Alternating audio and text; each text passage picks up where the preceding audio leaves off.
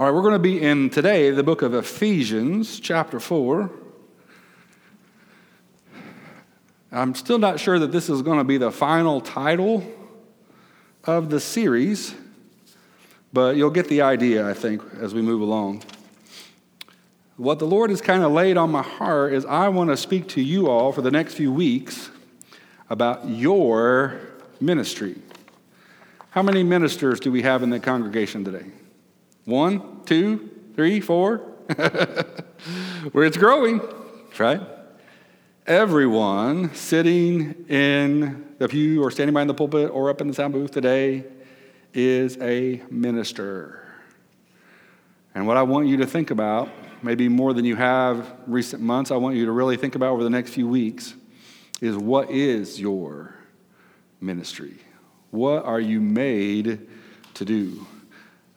Today, we're going to kind of look at how the Lord has set things up from the scripture so we have a good foundation as we kind of launch off into this series. But what we're going to talk about a lot in the next few weeks is the differences between the sacred and the secular. What is sacred and what is secular? And then what we're going to talk about, especially for most of us here, is how are we ministering in our world, whether your world is school, your world is work, your world is your neighborhood, maybe your world is just your home with your spouse. But I want you to really think and to pray about ministry. Lord, what is my ministry and how am I living out uh, that service for you? And I think if you will listen, the Lord will empower you.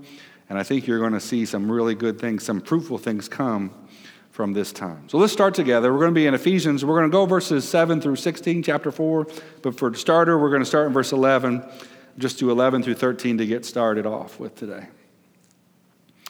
Ephesians chapter 4, beginning in verse 11, the Word of God says this And He, that being Christ, gave some apostles, and some prophets, and some evangelists, and some pastors and teachers for the perfecting of the saints, for the work of the ministry, for the edifying of the body of Christ. Verse 13.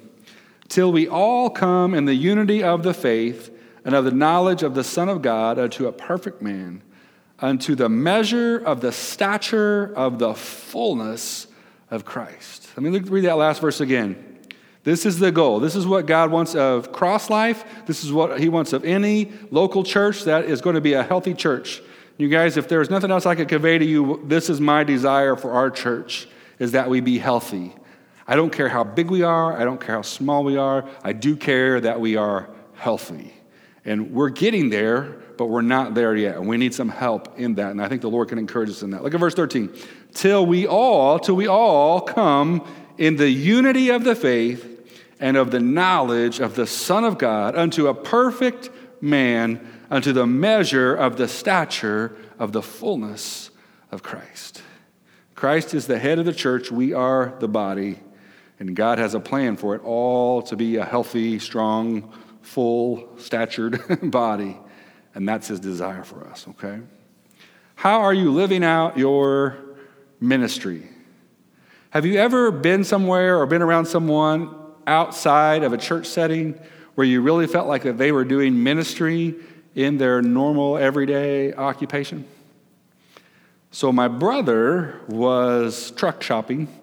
He, he gets these really high mile cars and he drives them forever till the wheels fall off. And so his most recent little blue truck, it was about done for. So he was shopping. And he was shopping, believe it or not, for a Titan. So he was looking all over trying to get deals and he was checking all the mileage and the gas mileage and does it have four wheel drive? Does it have a towing package? Blah, blah. You know, it's all the pain that it is, right? And he ended up going to this little car dealership by where he lives. And when he walked in the door, one of the signs basically said, As for me and my house, we will serve the Lord. Well, that was kind of interesting. And he sits down with the first guy, and the first guy begins, he was like a really a new Christian, been saved about a year, and he begins to just start telling them about the Lord and how the Lord's been good to him while he's trying to buy this truck. And you have to know my brother, he never makes a quick decision, so he's probably to make about eight or 10 visits. You know, that's just how he works. But he's like, so okay, got the original details, and Uh, then he came back the next time, he said, and he sat down at another desk, different guy, dealing with this time about the same vehicle. And this guy just began to unload on him about his, how his marriage was struggling. And he was, that he didn't think the kids knew about it, but he was sleeping on the couch and things just weren't good. But this is what he told Corey. He said, But my church family has been amazing. and they had been there for him and were praying with him and were walking through him with this difficult time. And he, he goes, I don't know why I'm telling you all this. And I'm thinking, because he's a pastor and you don't know that. and this guy just keeps sharing all this stuff with Corey. And finally, when they ended up, they were, Corey said that he would pray for him in this situation. And Corey said it was the weirdest feeling, but I felt like I was doing ministry while I was trying to buy a vehicle. Well, anyway, what my brother said was that he ended up having four contacts with the four guys at this dealership, and every one of them had mentioned their church while they were trying to sell him a vehicle.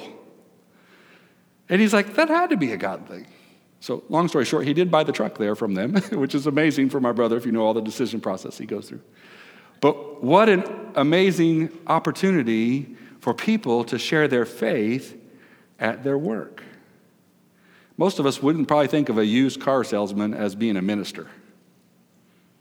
Right? They have a reputation, some of them, right? Maybe you guys know used car salesmen that you love, but that's kind of their connotation sometimes when you hear them, right? What I want you to think about today is just like those guys who were trying to sell vehicles, were sharing their testimony, were sharing their uh, faith in the Lord, were sharing the importance of their church how can you do that in your world? I think you're with me right now, right? That's what I want you to pray about for the next few weeks and today. And we're going to look as we go through the scriptures about God at work, where that sacred invades that secular space and God does some transforming things. Because that's what we need. I wish we could just put up a sign that said, Cross Life Church, all are welcome, and hundreds of people will come through the doors. But you guys probably know by now that doesn't really work like that, does it? And you guys even know sometimes it was interesting, even our little planning meeting, Bella was like, they just don't listen. you ever feel like that? You try to share your faith and they just don't listen? But what I'm sharing with you today for, through the Lord is that if we will be ministers in our world, that we will, the Lord will provide opportunities and His Spirit will go before us and we will see some lives change. I'm guaranteeing that because that's what the Word of God says, okay?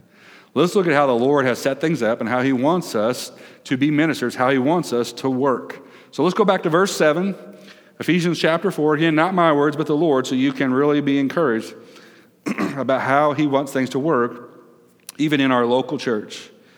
But to each one of us, grace has been given as Christ apportioned it.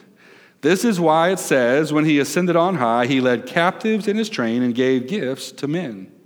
What does he ascended mean except that he also descended to the lower earthly regions? He who descended is the very one who ascended higher than all the heavens in order to fill the whole universe. Verse 11, here we go again. It was he who gave some to be apostles, some to be prophets, some to be evangelists, and some to be pastors and teachers. First thing I want you to see from verse 7 this morning, and I know some of you doubt this, and that's why I'm repeating it, so you will hear it each of us are given gifts as Christ sees fit. Everybody here today, young or old, no matter your income, no matter your race, no matter where your background is, everybody here today has been given a gift, and you're given a gift as the Lord sees fit. The Lord knows your strengths and He knows your weaknesses, and He has fashioned you in the way that fits you. The Lord has not called me to work on cars. Praise the Lord. Every time I try to work on a car, bad things happen, people. But the Lord has helped me, for whatever reason, to work on technology. And it's so funny when my dad and I get together, because my dad can fix so many things, but you put a piece of technology in his hand that he wants to put it out of his hand in about a minute because he's so frustrated with it. and I'm just the opposite. If you put technology in my hand, it's like, oh, I want to figure it out, I want to sort it out. But if I've got to, I'm going to try to install some lights here with my dad. You guys need to pray for the preacher, okay? Because that is not my giftedness. I'm outside of my realm. Uh, one person, uh, Max Dupree, had this illustration. I thought it was good. A whale is as unique as a cactus. Those are two very unique things. But don't ask a whale to survive Death Valley, right? It isn't going to work. We all have special spiritual gifts. When and where we use them determines whether we actually complete something. So be careful about that today. First off, today, I want you to know that God has gifted you, and the Lord even changes our gifting sometimes throughout our life. Right? I mean, obviously, there's some things that I can't do today that I could do 30 years ago, and all of you as well. But follow the Lord's lead and use the gifts as He's given. The next thing I want you to see this morning we need to be careful about judging people by their giftedness. This is really something we need to beware of. Um, oftentimes, people who have gifts that are shown on the stage are judged to be more spiritual when really they just have gifts that are more prone to display. Right? Everybody today, you can see my hands, right? Praise the Lord, you cannot see my toes today. Some of you guys have done foot washing, you know why, right? Okay? right? My feet are covered, but my hands are seen. Well, the things that are covered sometimes you don't pay attention to them as much, do you? Right? But the things you can see, you really pay attention to that. And sometimes we develop a gift envy. Have you ever had gift envy? I have. I've had for preachers, they're like, man, that guy, I wish I could preach like that. Or somebody that can sing. You guys, I love to sing, but I'm not a good singer. But I just love to sing. And I hear somebody that's really good, and I'm like, man, I wish I could sing like that. They are really, really spiritually gifted. Or to teach, or to play, right? And what happens sometimes in churches is that anybody that's up on the stage, because they're more visible, then people have sometimes can have gift envy over this, those things, or they're thought to be more spiritual maybe than they really are.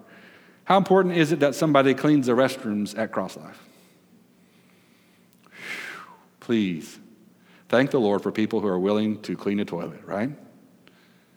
How important is it that somebody plays with that crazy soundboard so that people can hear, right? Or somebody mops the family room, or somebody vacuums a classroom, or paints a room, or puts up a light bulb, or cleans the, puts up one of these light bulbs, right? Praise the Lord for people like my dad who will climb up a ladder and stick on top of there and change those light bulbs out. We don't often see those people, do we? And we may neglect and our gratitude for them sometimes because they are not as visible. The reminder to us today is be careful about judging people by their giftedness. Remember, God gives different gifts to different people. Max Lucado said this He said, Someone can be a good third baseman, but not a good pitcher. If I'm called to play third base, I'm going to be the best third baseman I can be. It was a liberating moment when I realized I didn't have to be great at everything. Can I be transparent with you for a second? Okay. Your preacher is a terrible evangelist, but I am called to do the work of an evangelist. I'm not an evangelist, but through the scriptures, the Lord reminds me that I'm supposed to be about that work. So I'm going to do that work the best I can, but that's not my giftedness. And I recognize that.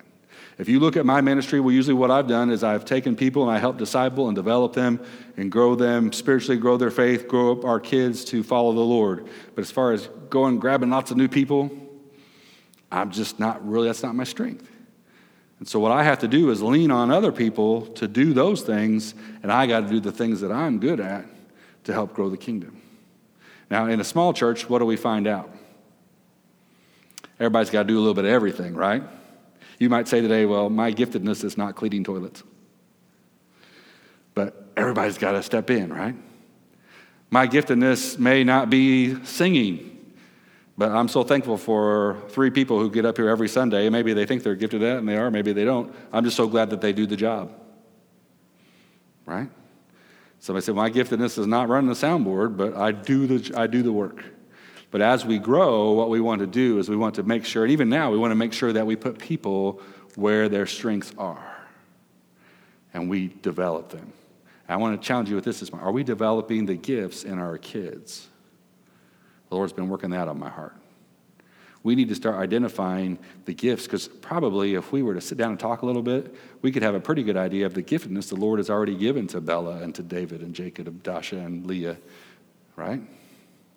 And we want to make sure that we help hone their skills. If they have musical ability and we have an opportunity to help train them in that ability, we need to do that.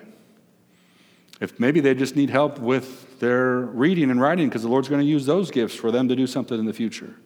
Or maybe they have opportunity, they have good skills with technical stuff. Uh, Lord willing, I've been praying about it, and Andrew, I think, is going to help me learn the soundboard in the next few weeks. And so we're going to try to help develop him in that skill set. And that's a small thing, right? What we really want to see people is them reaching out and praying for people when we go to help the homeless or in a nursing home. That's where the big stuff is. But these are small steps where we want to develop our young people. Hear me today, and you be a part of this. You will help identify gifts in the people in this place, and you help me as I try to equip all of us uh, with the Lord's power to accomplish what He has for us.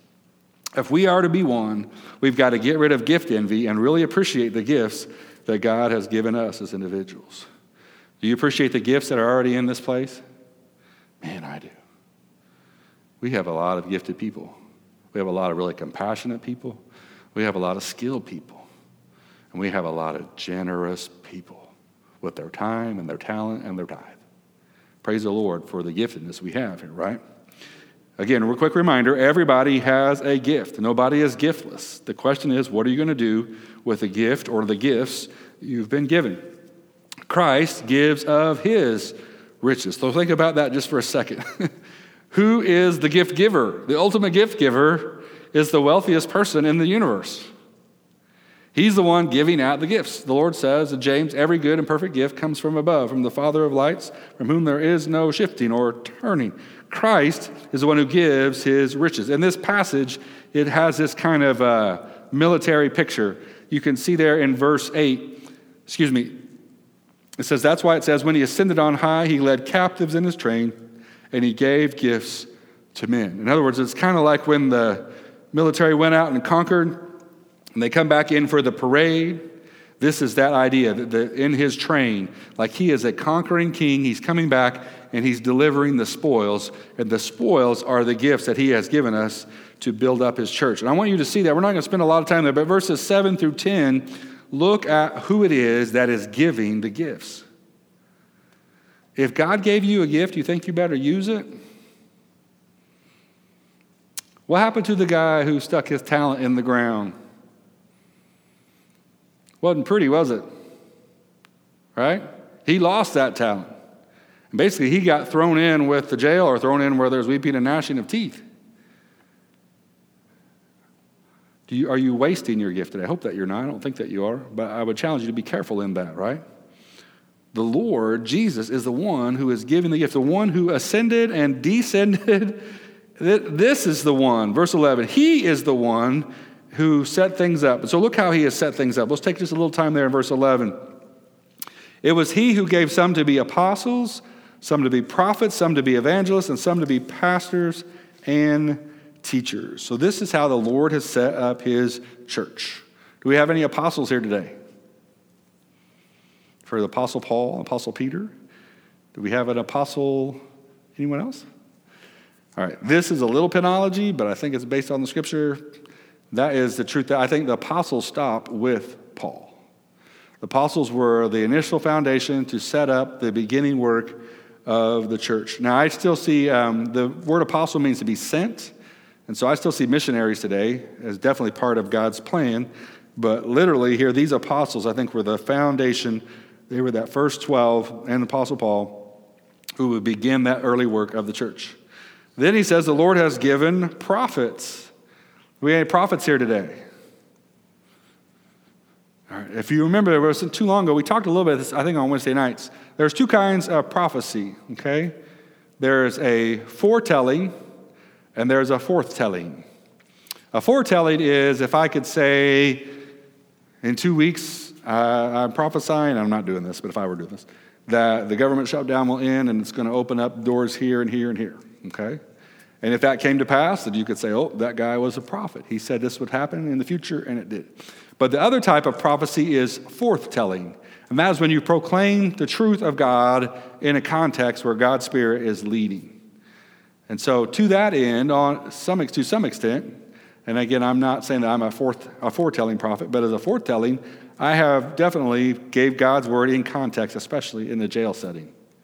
I've seen the Lord been there, and different of our guys in our team have done the same thing. They've been able to declare the truths of God in a context that was fitting, where the Lord was leading by His Spirit. It was a powerful thing. Well, what I do believe is that there are still prophets today, and there will be people that will come in uh, from time to time who will forthtell the Word of God in a proper context.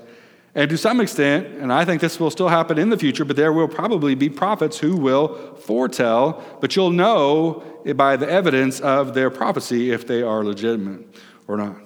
Then look at the next group evangelists. Evangelists. Now, in Free Will Baptist, we have some people who say they're called to be evangelists. What do they do?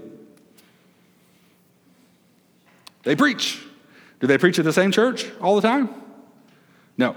These types of evangelists, they love to go around and they help, usually they do revivals or they do some types of special meetings.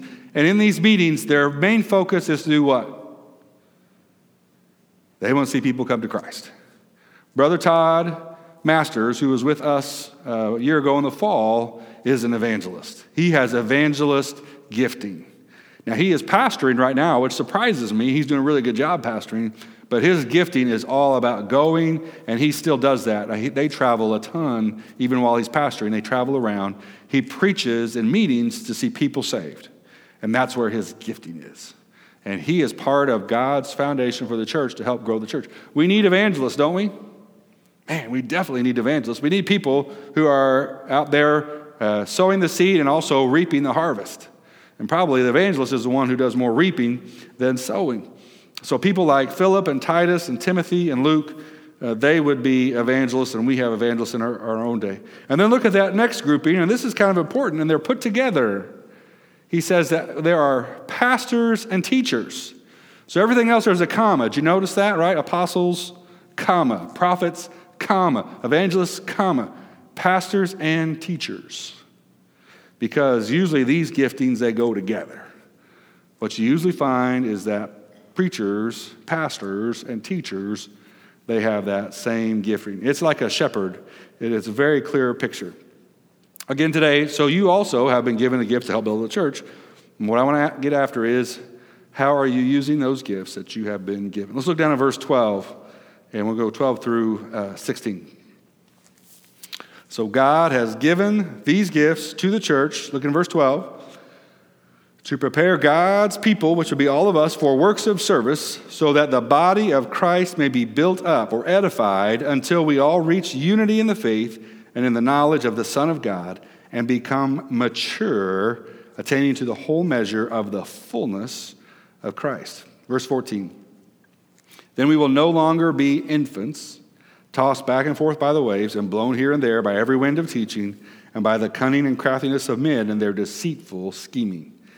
Instead, look at verse 15. Speaking the truth in love, we will in all things grow up into him who is the head, that is Christ. From him, the whole body, joined and held together by every supporting ligament, grows and builds itself up in love as each part does its work. Excuse me. So, again, the ultimate goal is this body attaining the whole measure of the fullness of Christ, becoming everything that God wants it to be. Here is a picture of a healthy church. So you heard me a while ago, right? I was telling you earlier, that's what I want to see for Cross Life. Now let's look together and you can see these steps. This is a healthy church. How does it happen? First thing, saints are equipped. Saints are equipped. What does it mean to be equipped? Have you ever tried to do a job with the wrong tool? Okay, at school we have these iPads, and kids stick their headphones in the iPads, and then they'll do all kinds of stuff with their headphones, or they close it up in a book, or close it up in their case, stick it in their backpack, and guess what happens to those headphone jacks? They get broke off in the iPad. Now, initially, you know what we were doing most of the time? we were getting dental tools, we were getting skinny needle nose pliers, we were sticking little nails and pins and doing whatever we could to shake and dig and try to get that crazy thing out of there until one day somebody sent me this thing right here. This is a tool that is meant to go in the headphone jack of an iPad. You twist it and turn it, flip the iPad upside down, twist and turn some more. And people that are good at it, I'm getting better at it, when you yank on it, guess what happens to the headphone jack? It clears up, and the headphone that's broken off in there, it comes right out. If you have the right tool for the job, you can be a lot more effective, right? You might get a headphone jack out with some dental tools. you might do it with needle nose pliers. But if you've got the right tool for a job, you're going to be a lot more effective. How much more so if the people of God are equipped according to their ability, according to their strength, to do the Lord's work? Right? If instead of having Travis trying to fix a car, you've got him working on a computer or a graphic design, you're going to have a lot more effectiveness there, right? Put Robert on the car, put Travis on the computer. In the same way, spiritually, we want to do that as well. Some, some of you have great gifts of hospitality. I can kind of speak to Central Esther because they're not here today. They have hospitality gift through the roof. Unbelievable. We need to make sure that we're helping equip them in that and use that gifting they have to grow the kingdom of God. And we have people that love kids in our church, don't we? Right? We want to make sure we're equipping them and teaching them so that they're prepared. Anyway, we want to make sure that saints are equipped. And a healthy church, one of the things that's happening is saints are equipped. And I want to help you as you think about being a minister for Christ. So today and the next few weeks, I would love if you would come up to me and you'd say, Preacher, I really think this is my ministry. And tell me what it is. Tell me how it is at your work or in your neighborhood or what you want to accomplish. And I will pray with you about it. And I'm going to try to help equip you to become what the Lord would have you be. The next thing I want you to see is the saints perform ministry. Who are the saints? Don't tell me a football team from New Orleans. Who are the saints? Who's the church? You guys are the church. You're the saints. You're like, Preacher, don't call me an old saint. My wife does not like my grammar, I'm sure, when I just said that. Don't call me a saint. Right? I'm not, like, I'm not that good. The scripture says that the church is made up of the saints. And what's interesting, if you read this passage, now be careful here. The preacher's not trying to get an excuse, but I want you to pay attention. The Lord gave pastors and teachers to equip the saints to do the work of the ministry. Who's doing the work of the ministry? The saints. Now, as a saint too, part of the church, I have work to do as well. Okay, I'm not getting off the hook. But what happens in some churches is the preacher decides he's going to be the dictator and he's also going to be the micromanager, and so he's going to do all of the work. How effective is a church where only the preacher is doing all the work? It's going to just flail, isn't it, right? If the preacher's the only one who goes to the altar, if the preacher's the only one who plays the music, if the preacher's the only one who does the mows the grass, the preacher's the only one who paints the building, the preacher does all the stuff, it's not going to go very far at all. Our church would have failed four years ago if it had been the preacher doing all the stuff. It's not going to happen, right? God, through Jesus, equips the saints through the pastors and teachers to do the work of the ministry. So, again, I want to challenge you this morning. It's not the job of the pastor teacher to do the work of the ministry, it's the body that is doing the ministry. What happens when the body does the ministry? The body is, the word is edified? And this is kind of what's interesting. This word edified literally means the healing up of a broken bone. And that's really kind of what we're doing, aren't we? There's a lot of broken bones out there in the world, isn't there? Lord, we know, right?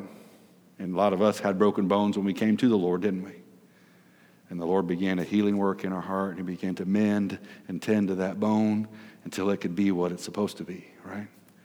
And if you guys saw any of that stuff from Tua Tagovailoa, they've developed something down in Birmingham that he was one of the first people to have that surgery on his ankle.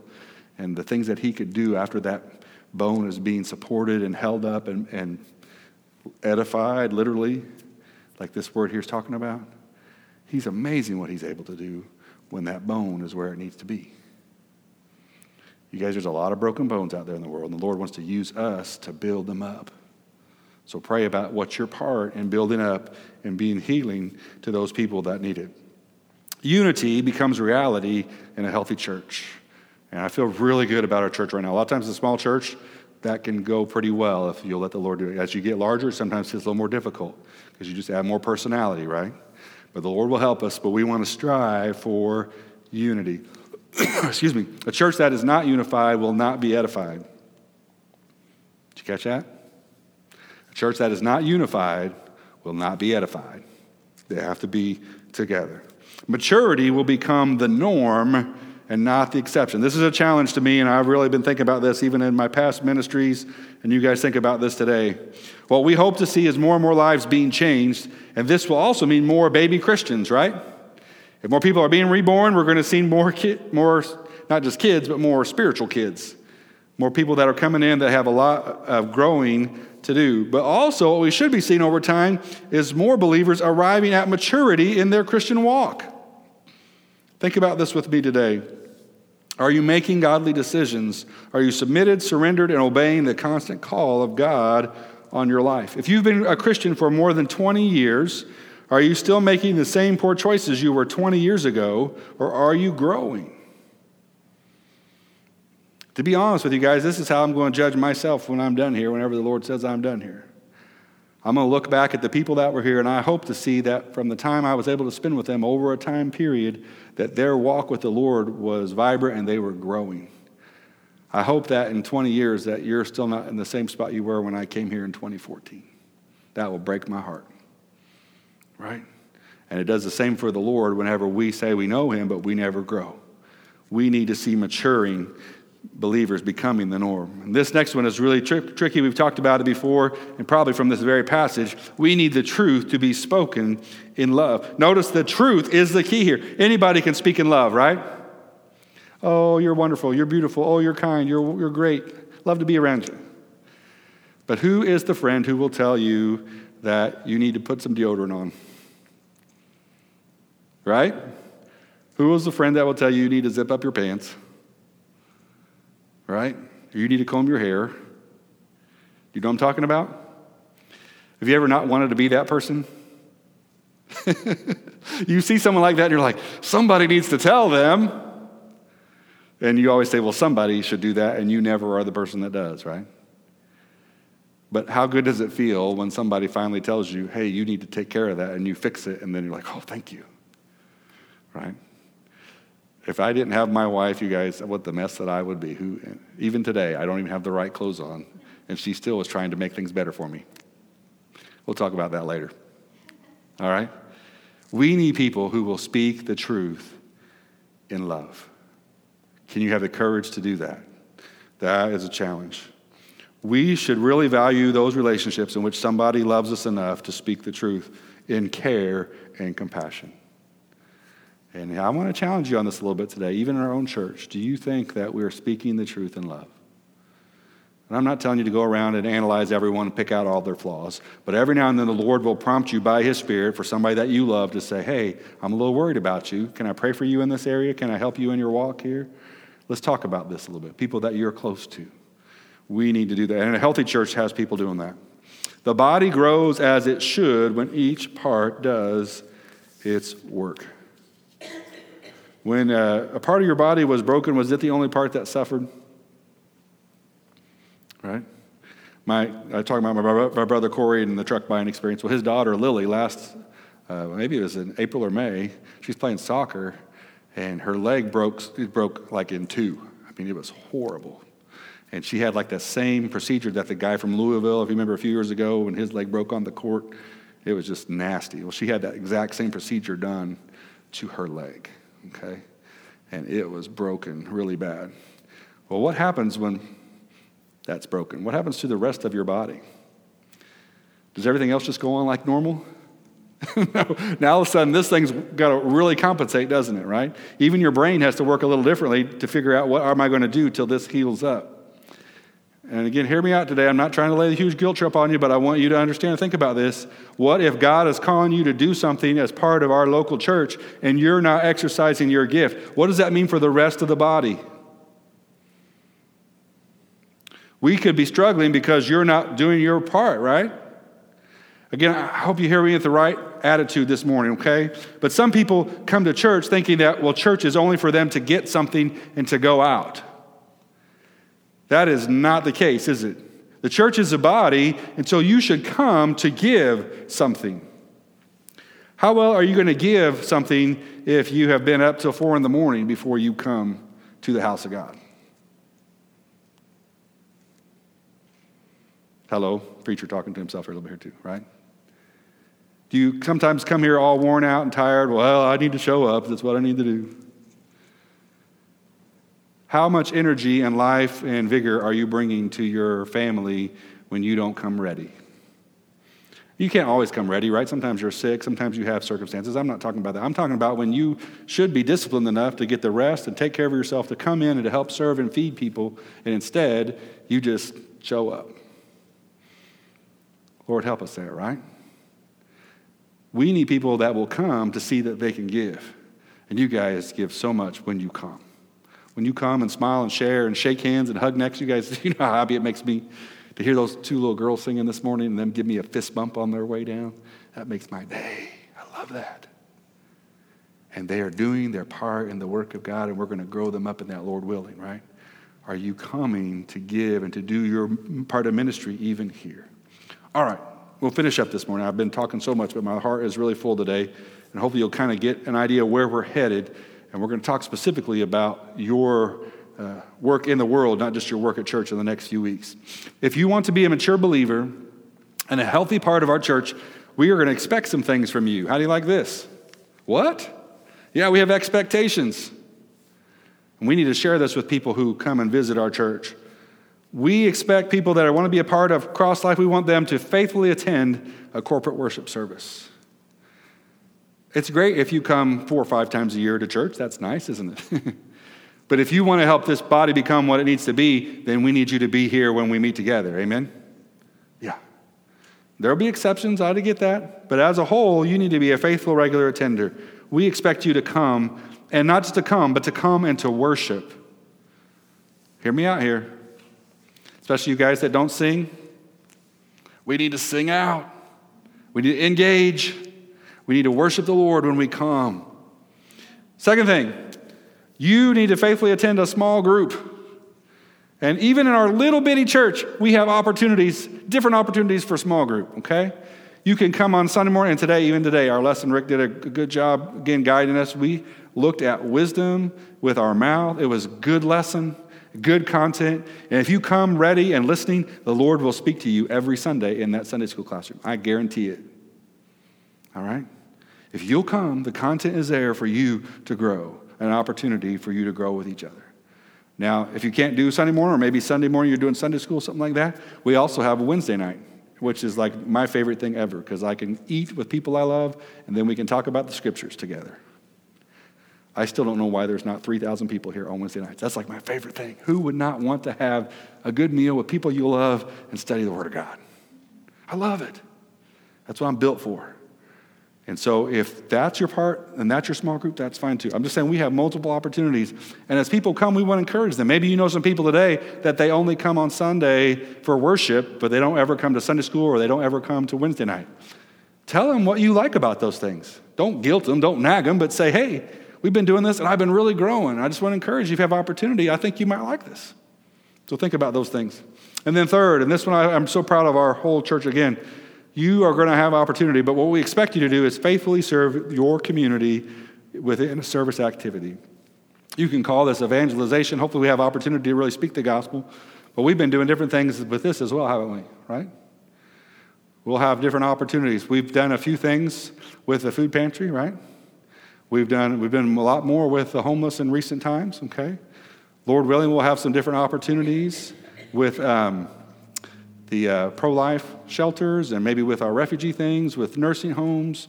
We're going to have different ways for you to serve. And so you need to take advantage of those things. And it seems like so many times one of the answers to our questions as we go through our lessons is that if we'll faithfully serve, we begin to see our need for God in those situations. And we really begin to grow with one another. So take advantage of those opportunities. All right. If you're worshiping, if you're being edified, if you're sharing the gospel, you are being a part, a healthy part of our church. And then from there on, all that we would expect is for you to go and live your life as a light in the world. Now, that's such a short statement, but it's what we're going to focus on over the next few weeks. What does it mean for you to live your life as a light in your world? So, we're going to look at God in the workplace and God in your neighborhood. And we're going to look at the difference between sacred and, sacred and secular and put those things together. Please pray for us as we lay out these things. If you would stand this morning, I'm asking you just a few questions and then I'll play and we'll have our time of prayer. First thing I want to ask you this morning is Do you know what your gifts are? Do you know what your gifts are? And if you need some help with that, maybe you could have some people that love you sit around with you and just talk a little bit. It was really awesome one night. I think I took a picture of the paper, but we passed around a paper on Wednesday night, and we had everybody brag about what they saw as the strengths of the people around the table. And when we read those things, it was just so uplifting. And it was a reminder that everybody had a gift to give. Do you know what your gifts are? Maybe you need to pray and sit with some friends uh, and talk about those things together and have the Lord direct in that. What is your ministry? Your preacher has different ministries. Um, you guys here trying to live and love and serve with you and walk together in life with you is my main ministry, but I also have a ministry in my job. And I'm trying to be a light and a witness and encouragement and hopefully a gospel share where I am there at Noblesville Schools.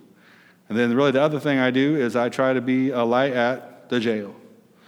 And then, um, probably as it changes over time, but my home was my ministry, especially when my kids were little, try to develop them. And as they get older, I still want to have impact on them, but it all kind of shifts, right?